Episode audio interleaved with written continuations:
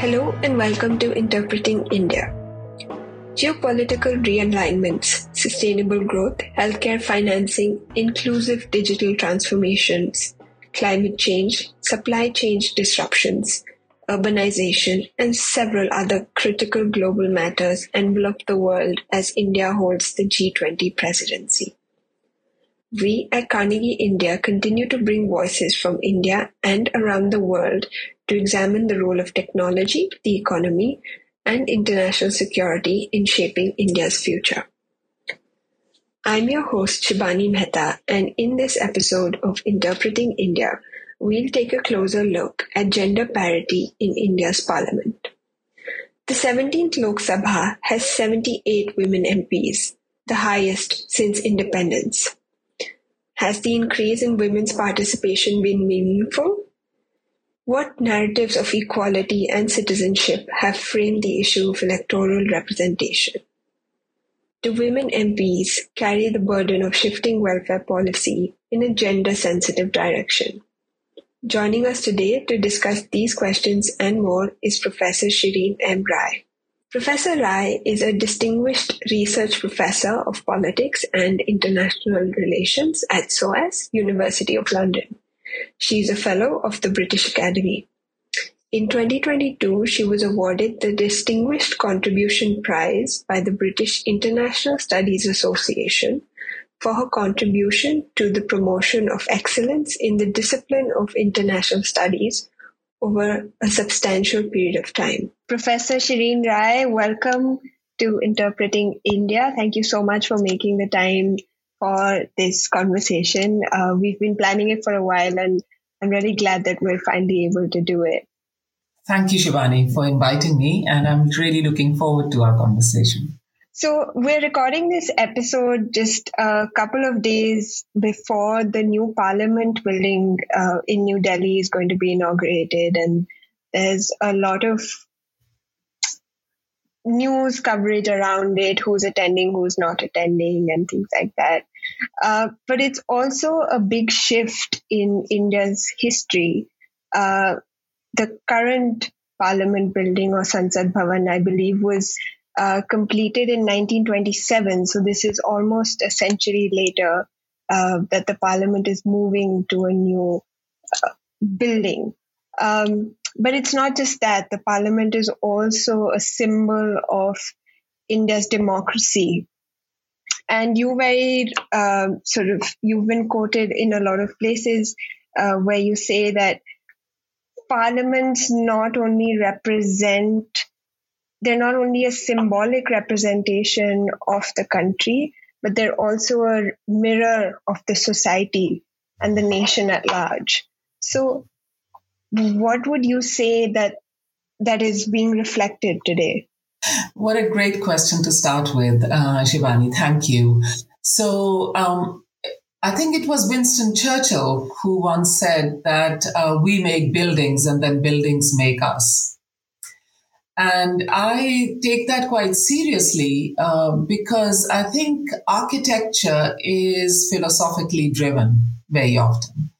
So when um, Edwin Lutyens was uh, uh, asked to draw the plans for the council house, as it was called, the first building, um, parliamentary building, uh, Hastings, Lord Hastings said to him, This is India. There's a lot of good architecture in India, and you should go and learn something about it and see if you can reflect it because after all this is a building of council you know uh, um, a council building for representatives of the indian states and Lutyens' response was that i don't want india doesn't have an architecture uh, it has different ways of building. And anyway, I'm not interested in um, this. I'm interested in building an imperial architecture.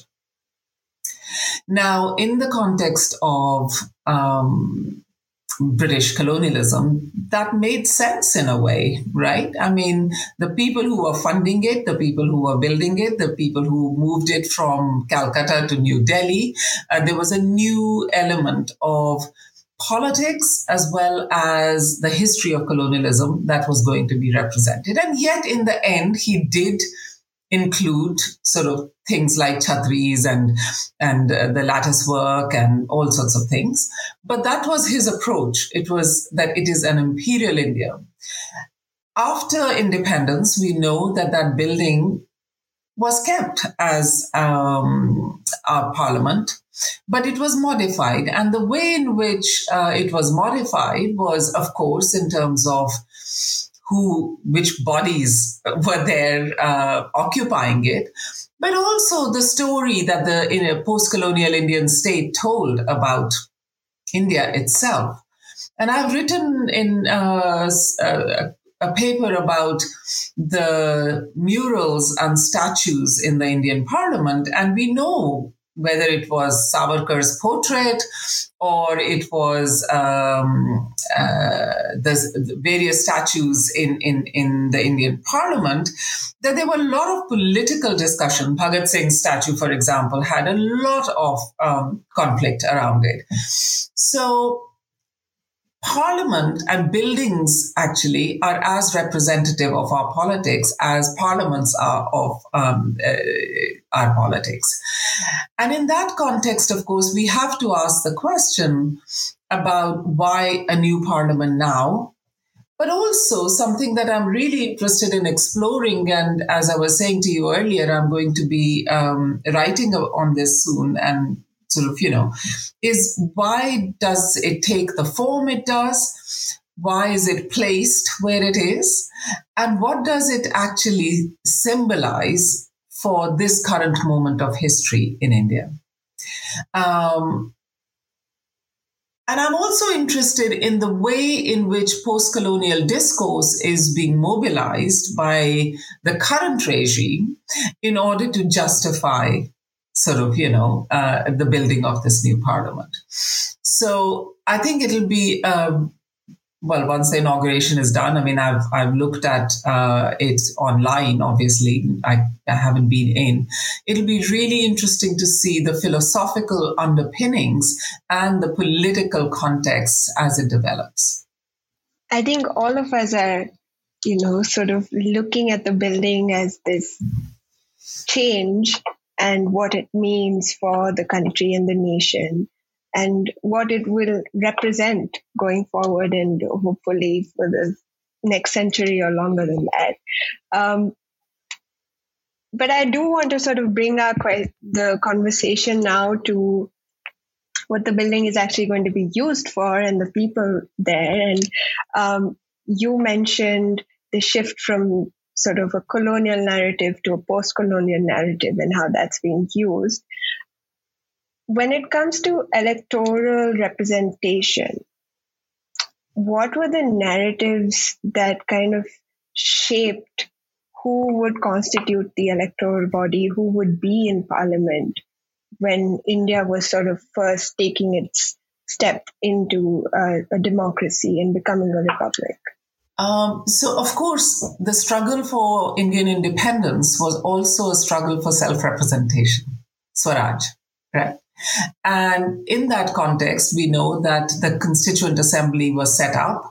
And what is interesting is right from the very beginning, there was a question about um, representation amongst uh, for our parliament.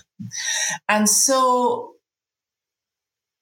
out of 299 members of the Constituent Assembly, of which we, as we know, um, Baba Singh uh, Ambedkar was, uh, Baba Sahib Ambedkar was chair, uh, there were only 15 women members. Now, you could say, oh, well, at least there were 15. But the question for me is why just 15, right? Um, and what is the impact of a group on the debates in the Constituent Assembly? A group that is very small, but also quite elite. So, one of the things, of course, everyone was absolutely committed to was fundamental rights of Indian citizens, right? Uh, but who should be the citizens and how should those citizens be represented?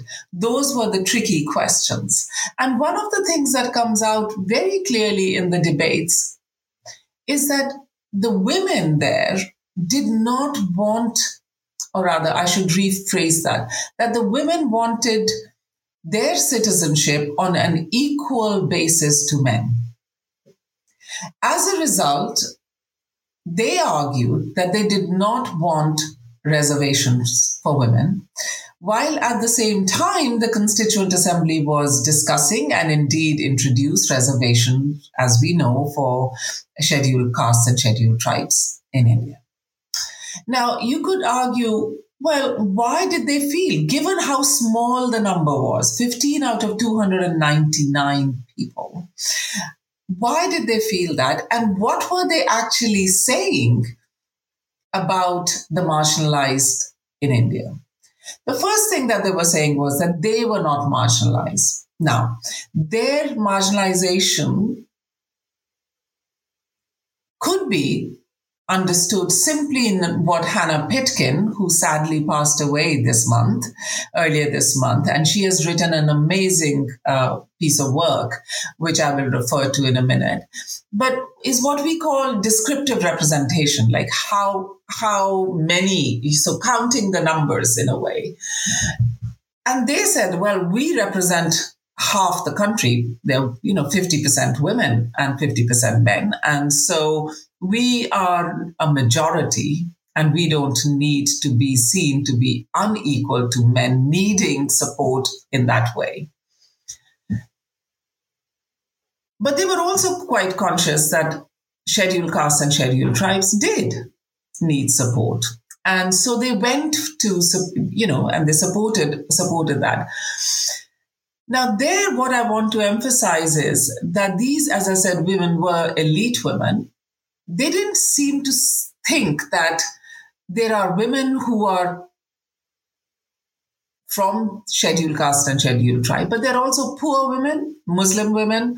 There are women sort of who are educated, those who are not educated. So that diversity of profile was not seen to be relevant to the debate of women's reservation bill. And think about it where we are now in terms of the long shadow those debates have cast on the way in which women's representation has been dealt with, in particular the reservation bill, where the debates have been about exactly that. We should have representation for women because women are so underrepresented. Uh, as you well know, sort of, you know, in uh, the Indian parliament today, we've got less than 10%. Sort of, you know, like we've got, um, what, uh, 102 women in the Indian parliament. There are 78 in the Lok Sabha, 24 in the Rajya Sabha. So they're a small minority, right? Uh, and yet, the reservation for women, and, and this has been after 70 uh, odd years of, of India's independence, or since the Constituent Assembly debates anyway. And so the question for us are twofold. One, how does the diversity of women get reflected in any kind of policy making um, and of legislation? Uh, and second, how do we unpack the category of women? Because if we don't do that, and of course, equally, category of men. If we don't do that, then we get into all sorts of problems, which then we see reflected in our policy debates. So on the one hand, there is the creamy layer debate for against reservation. On the other hand, there are debates about how women's reservations are not going to reflect the diversity of women, especially of um, uh, SC/ST groups. So these are complex debates, but actually, I wanted to kind of historicize them by talking about uh, the Constituent Assembly debates. No, thank you for that. And I think that was the bit that kind of perplexed me when I was reading your book about women not wanting any kind of reservation um, where while fully understanding the need for reservations for the scheduled caste and the scheduled tribe. Uh, but different times. And I guess for me to imagine myself in that era, if I, it just, I couldn't get my head around it because the context today is so different. Um, and like you mentioned, the number of women in parliament has increased. It is still a minority. But if you look purely at numbers, it is an increase. There is progress. So would you say that it's been meaningful, the contribution of women in parliament over the years? Of course, it has been meaningful right even that's why i think it is important to look at the long history of women's participation in politics in india um, despite the fact that the women in the Constituent Assembly, or even if we look further back, you know, the leadership of women in the national movement, these were mostly, those who were visible were mostly elite women right? So, you know, anybody who talks about women in Indian politics talks about Sarojini Naidu, right? Or, or Vijayalakshmi Pandit, or, you know, so these are women who, of course, rose to prominence, but there were thousands of women who participated in uh, the national struggle. We know that. It, it is a history that is being retrieved over the last few decades now um, uh, by feminist scholars and activists. Um, and their impact has been considerable. So let me then go back to Hanna Pitkin. As I said, she is a scholar of uh, women's representation or gendered representation, if you want to call it that. And she talked about three elements of representation which are really important to consider when we consider representation as a concept, but also as practice. So the first is descriptive representation, which, as I said, means how many numbers mm-hmm. are there uh, in an institution, which are, in this context, men and women. Right. The second she says is because it describes you know it, if you tell numbers so when i say there are only 102 women in in parliament today uh, or i should sort of you know um, say there are so many more men in parliament it tells us it describes a number but it also tells us and uh, you know we have to ask questions then about why etc so there's that descriptive representation but then the question that you asked just now is what she calls substantive representation, right? Substantive representation in the sense that do these numbers make a difference? If there are more women, will it make a difference? Do women do different sort of politics? Do women support different laws? Do women actually, or their presence in parliament and in institutions um, lead to better outcomes for women. So that's the substantive representation. And then something that hasn't been um, till very recently, something that hasn't been um, discussed so much, she says that actually representation is also symbolic. Now, you started with that, right? You started by saying, hey, here's a building. What does this symbolize?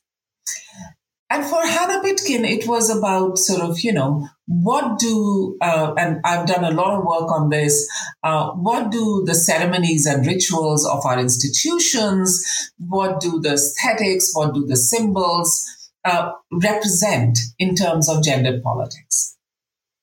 So if we take all these three things together, which is what I've argued in my book, Performing Representation, um, then what we find is that the the uh, substantive representation uh, and symbolic representation actually are quite dependent on their tiny numbers in parliament right?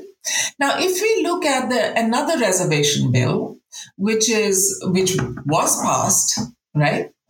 The gram panchayat yeah, the Gram Panchayat level, and also I think it's like one further up, but not the Legislative Assembly. But but the Panchayat uh, bill, which was passed very quickly, makes me think why was that passed so quickly, and why has the reservation bill at the national and state level now it was been hanging around since 1996. So, what went on there? So, going back to that, there's been some research, quite a lot now, uh, started by Chattopadhyay and Duflo, Esther Duflo, who won the Nobel Prize last time for economics, uh, which suggests that 30% of women in panchayats did make a difference. Right? It made a difference as to what was focused on, how were panchayats run, and what therefore are the consequences for both men, but of course for women on the ground. And they did a randomized uh, trial, and it was it, and you know, and also there's been quite a lot of uh, qualitative work done on that. And so, our, my question to yours, my answer to your question about have they made a difference is, in some ways yes, but in some ways no. And the reason why uh, it is so is because their very presence in parliament has raised these questions about representativeness of parliament and representation of women in parliament, right? So without their representation, however small, we would not be asking these questions, right? Because really, if you think about it, if the parliament makes a claim that it is a representative institution, and then over a long period of time, women are so marginal to its representation, then you have to ask questions about the parliament itself, right? So I think that so that is one way in which women have uh, participated. Of course, in the book we also look at debates that women participate in, and what we found was that women were much more active in and were allowed much more space to talk about what were called kind of women concerning legislation, as opposed to more kind of you know things like defense or the economy. So that brings me to the question what are the political parties doing in parliament to ensure that their representatives, both men and women, get enough time on the, on the floor to, to participate in debate, debates? What are they doing to stop behavior in parliament which routinely sees men shouting out women or being patronizing towards women members? Or women members feeling hesitant to talk about. So there are some ways in which women have been able to participate and to, to make a difference. But in many ways, they haven't because Parliament itself as an institution continues to be a gendered institution. It has got sort of, you know, what is being called in other countries, like the UK, where I'm, I'm based, uh, institutional sexism of parliament, uh, which is then performed in different ways in everyday uh, interactions between members of parliament and um, its officers. Um, so that's what I would say to that. Um, there were so many threads that I wanted to pick up uh, from on in your answer, but I think I'll just go with the last bit. Um, I noticed that you said that women were allowed to speak on subjects that were uh, of importance to women, uh, whereas maybe not so much on defense and finance and foreign policy. I wanted to ask you because you have spoken to a lot of MPs over the years, sort of uh, gone through their journeys with them. How has the how has it affected women's participation in Parliament. Um, and I, I, was saying that I come from a very sort of urban example where you're, you know, you often talk about boardroom and boardroom politics and how women CEOs have to be louder and more assertive uh, to be heard. Um, I was just wondering if you had any insight on how that plays out. So it's it's been fascinating actually because I have been tracking uh, women parliamentarians for over twenty years now, and I have seen quite a lot of change. Younger women and urban younger women are obviously, you know, picking up on these feminist debates. They are highly educated. They are uh, quite sure of their own ground. As I said, you, you are quite right, much more about urban women, younger women, educated women, middle class women. So we are still talking about the diversity of women in uh, the Indian parliament along grounds of class and caste in particular, right? Um, and what I found was that, or I should say, despite that diversity, one thing that remains consistent in my, my reading is that women have had to negotiate their private and public lives very carefully in order to reach parliament. Now, one of the key elements of our debate in India about uh, about uh, uh, families and parliament has been the dynastic debate, right? Oh, these women, they're all got their families, their political families, their backing is political. And what I found was actually that is not entirely the case, in the sense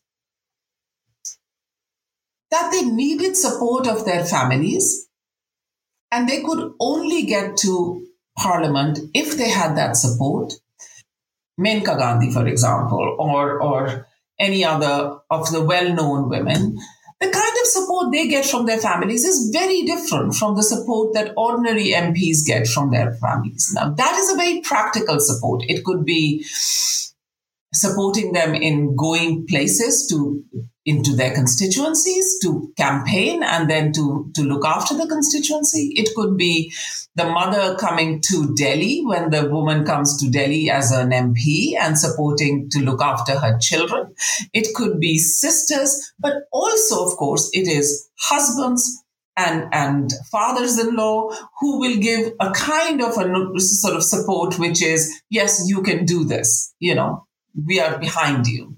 Without which women would find it very difficult. So the family uh, is not just dynastic, it is also about about this everyday practice of politics, supporting that, uh, which means then that uh, uh we need to shift the lens of family a little bit to make it much more much more every day and also to suggest it suggests to me anyways that women are constantly having to make those decisions about what they can and cannot do within that framework of patriarchy.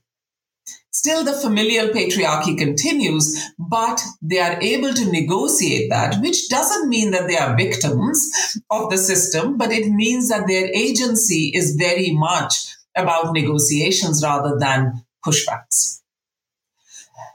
Secondly, I think sort of, you know, what I what I found was, of course, that um, India is a huge country, as we know.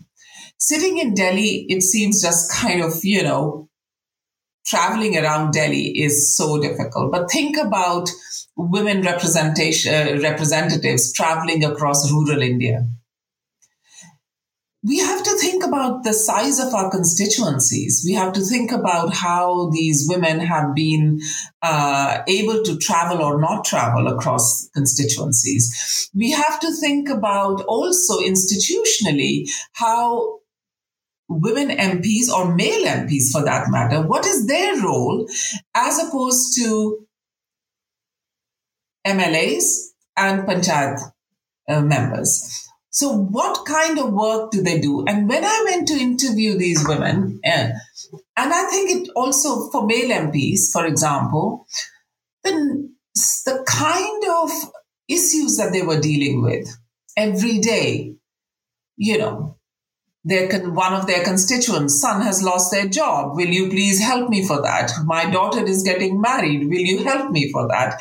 Oh my village doesn't have a, a, a, a tap. Will you help me? Now should they be dealing with that? You know what is the level at which we want our mps to work? And that produces a lot of strain as i said for both men and women. But given the other challenges that women have um, of travel, as I've already said, of negotiating families, as I've, it becomes a real pressure on them. Um, finally, I think sort of what I discovered when I was, and my colleague Carole Spary, she actually was um, uh, also traveling with uh, uh, some women uh, for their campaigns, is that the level of security around them is very variable. So, violence in campaigning, but also violence in social media, which is now obviously, you know, total abuse, total threats on online to their security, their bodily presence in some spaces being a real problem. So the diversity of women in diversity of spaces then creates big issues of security. Because securitization of our spaces is, I would suggest, also presents different questions to us, right? That if they are representatives of the people, what are they going to, why should they be so far away from the people, right? Uh, but at the same time, how do you deal with this growing violence on social media? And that is very sexist and very violent when directed towards women. So those are the challenges that I noticed that these women were facing when when uh, uh, I was talking to them. And I think, I mean, all of us in our own private personal lives have to negotiate with similar challenges, but of course, like you said, as members of parliament, it's it's more enhanced and um, it's it's at such a large scale that we as a society haven't had to deal with or haven't thought about collectively. Um, and I was also thinking while you were speaking about it's not just the gender identity that plays out, it's also your religious identity, your um, caste identity, and anything else. So how do you think i mean that's one thing that women mps have to negotiate with right? Am i a woman first or am i a person of this religion of this political party? Even if it's member of rajya sabha or lok sabha like which identity kind of tops or trumps the others? Um, and in this kind of negotiating with the multiple identities how do you think it affects policy debate? Um, and more specifically, I think my question is: Have in in your sort of work, have you felt that women carry this burden of you know pushing for more welfare uh, schemes, or like you said earlier, that women are given more space to talk about women-centric issues in Parliament? But then, is there this burden to kind of be on the right side of the debate, uh, even if politically or ideologically you may not uh, agree with that position? No, I think that's a very good question, Shibani, because I think that when we talk about women, or actually when we talk about parliament, surprisingly, we talk very little about political parties, right? And we also talk very little about ideologies that women um, ascribe to right? Just like men ascribe to different ideologies, so do women. So let's take the issue of um, women's equality. If you talk to a BJP woman, and I did to many actually, including Sushma Swaraj many times, they will give you a very different take on equality than if you were to talk to uh, somebody on the left like Brinda Karat or sort of, you know, other left uh, women. One would say equal but different. Men have different roles, women have different roles. Both of them are equal. They are just like brother, sister, and we should. These are, this is also our tradition. Women are very well uh, uh, embedded in those traditions and they need to defend those traditions. And uh, we are not saying that uh, they are not equal, but they're just different. And they have different roles to perform in society. And the other side would say, no, actually, uh, women and men are equal in law or should be equal in law, and we will fight for that women and men should be equal in that there should be no gender pay gap. We should fight for that. Women and men should be able to choose their own partners, um, issues around sexuality, all those kind of things. And so there are very different approaches. And of course, as we know, different parties represent those different approaches in, in many different ways. So I'm always puzzled by the fact that though parliament is so deeply embedded in the party system, when we study parliament, and it's the fault of the scholars, not anybody else, we very often keep the parties out. So if there is a woman sitting in parliament, does she, it's a good question, does her identity as a Kashmiri Muslim trump her identity as a Congress sort of MP, right? Um, and I would say that the party system, the whip system in, in parliament itself, the committee system in parliament, the system that sort of, you know, uh, draws up legislation and then sort of, you know, reviews it in, in committees. And then, of course, the debate in the house itself. All those things matter when we talk about what trumps what. And very often we would find that women would like men, would be whipped into the party position. And I'm not surprised by that because they're part of the institutional system. There are very few moments, and there's a lovely photograph of uh, Sushma Swaraj, Brinda Karat, uh, Najma Heptullah raising their hands. If you if you uh, Google it, after the first reading of the the reservation bill, when it passed, you know, and the Rajya Sabha. And they were just so happy together. So the, on certain issues, what I found was that women MPs across party lines, they could uh, come together. That issue was not only reservation, it could be also um, violence against women, domestic violence in particular. Though even there, sort of, you know, uh, it, things become wobbly in terms of of um, cross party um, uh, solidarity um, if if the party whips uh, sort of flex their muscles. But on major issues, whether it's Kashmir, whether sort of it's about sort of reservations, whether it is sort of issues around defense or foreign policy, of course they are whipped into party politics. So they represent, that is why I think that there is something to be said which feminist scholars call critical mass. You know, when you have a critical mass in institutions, that's why reservations are important, right? Because there are two positions there. One is the position of Edmund Burke, the the legislator and philosopher of the UK, and when he said, "If I'm uh, uh, representing my constituents, I represent all my constituents. I don't represent just the people who voted for me. So it doesn't matter whether I'm a man or a woman or or black or white. I am." But we know from history that that is not the case.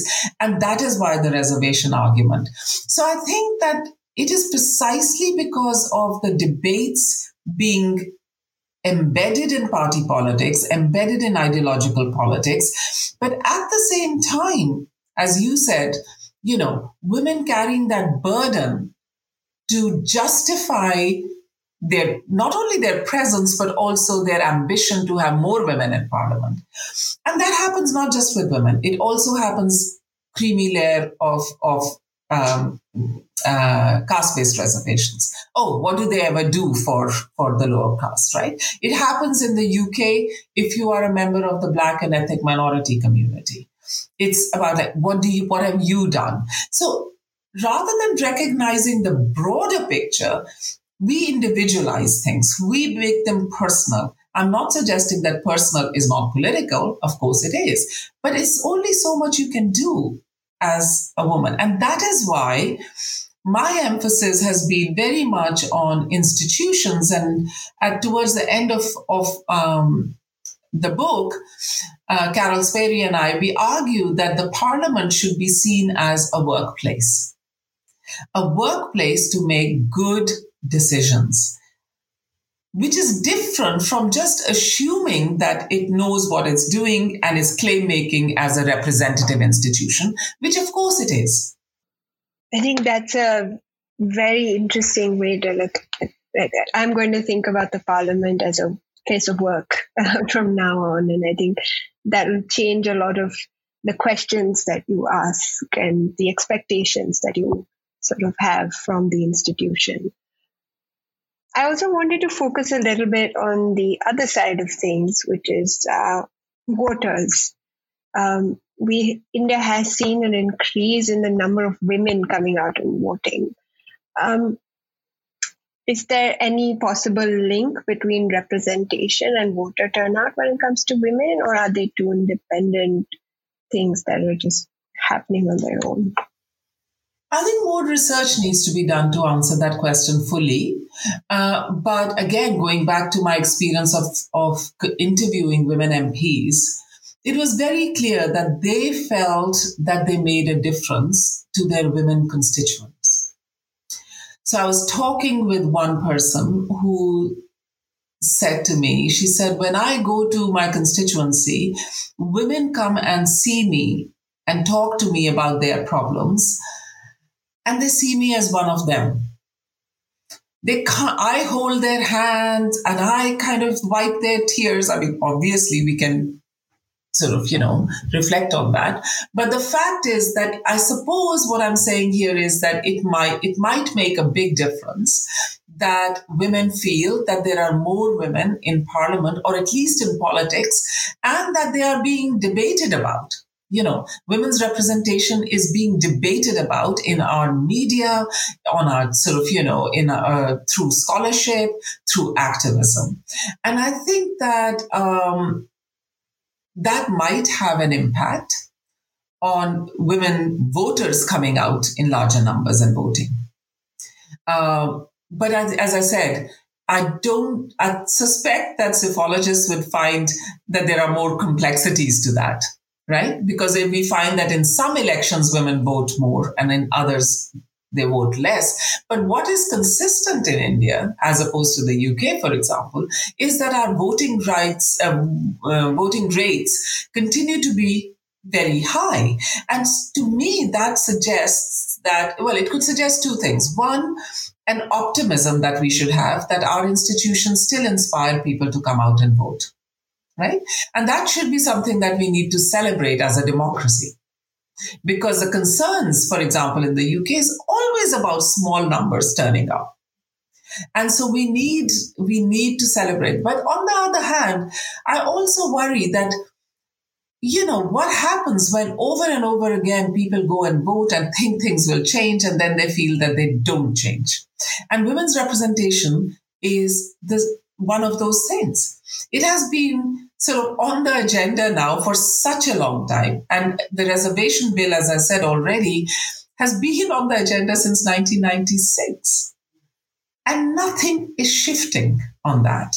So I hope that for the younger generation, that doesn't become oh, well, the politics as usual. Therefore, what's the point of joining politics? And we should just stay back. Joining politics both as constituents as voters, but also as representatives. And I hope that it'll be the former that kind of, you know, that hopefulness that will uh, persuade more young women like you to, to have public roles rather than not. I think I want to now sort of go back to what we were talking about earlier and you just touched upon, which is reservation at the panchayat level and how the bill kind of just sailed through parliament and studies have shown that it, it, it was adopted very easily. Um, it has impacted politics at the Gram Panchayat level in a very positive way. Do you see I mean, of course, the Gram Panchayat and the national level, very different circumstances, very different conditions. So we can't say that if it's worked at this level, it should work at the national level as well. But why has it been successful at the Gram Panchayat level and then also been stuck in parliament, like you said, since 1996? Um, is it the way the bill is framed or Is it political will? Or just the fact that we're not paying enough attention to it? Yes. So I think we should again, history teaches us many things, right? So when the bill was passed, there was a great deal of support for it from Rajiv Gandhi and the Congress party. So they pushed it through basically. And there was, it was seen to be a good thing for two reasons.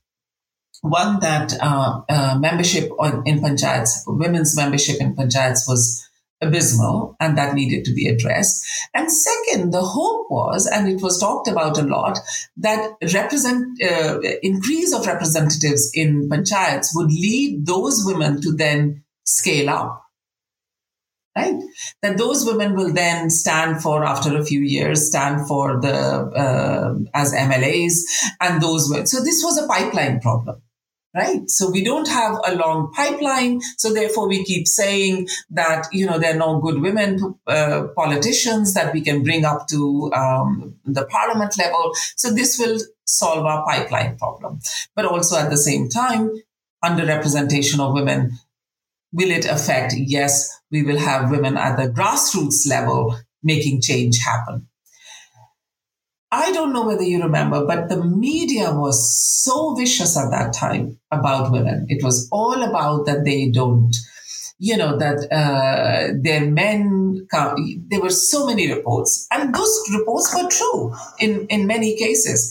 That women were just signing the register. Their their husbands were going in their place. They never talked in the panchayat, etc., etc. And even at that stage, in a paper that I wrote, I said, you know, participation doesn't happen all at once, suddenly. You have to wait and sustain that participation. And that is where the bill becomes, or the act becomes really important. If you do not have an institutional legislative framework to support continued throughput of women in, in these institutions, women are not going to say yes to such a vicious campaign against them. They're just going to say, oh, forget it, you know, I'm not going. So, over a period of time, so all these positive reports that are coming out now were not there when the bill was passed in 92. On the contrary, it was sort of, you know, I remember hearing a, a paper in CSDS where the person had done wonderful field work, but very disturbing, uh, some of the very disturbing outcomes, including the rise in domestic violence against these women because men felt threatened in the home.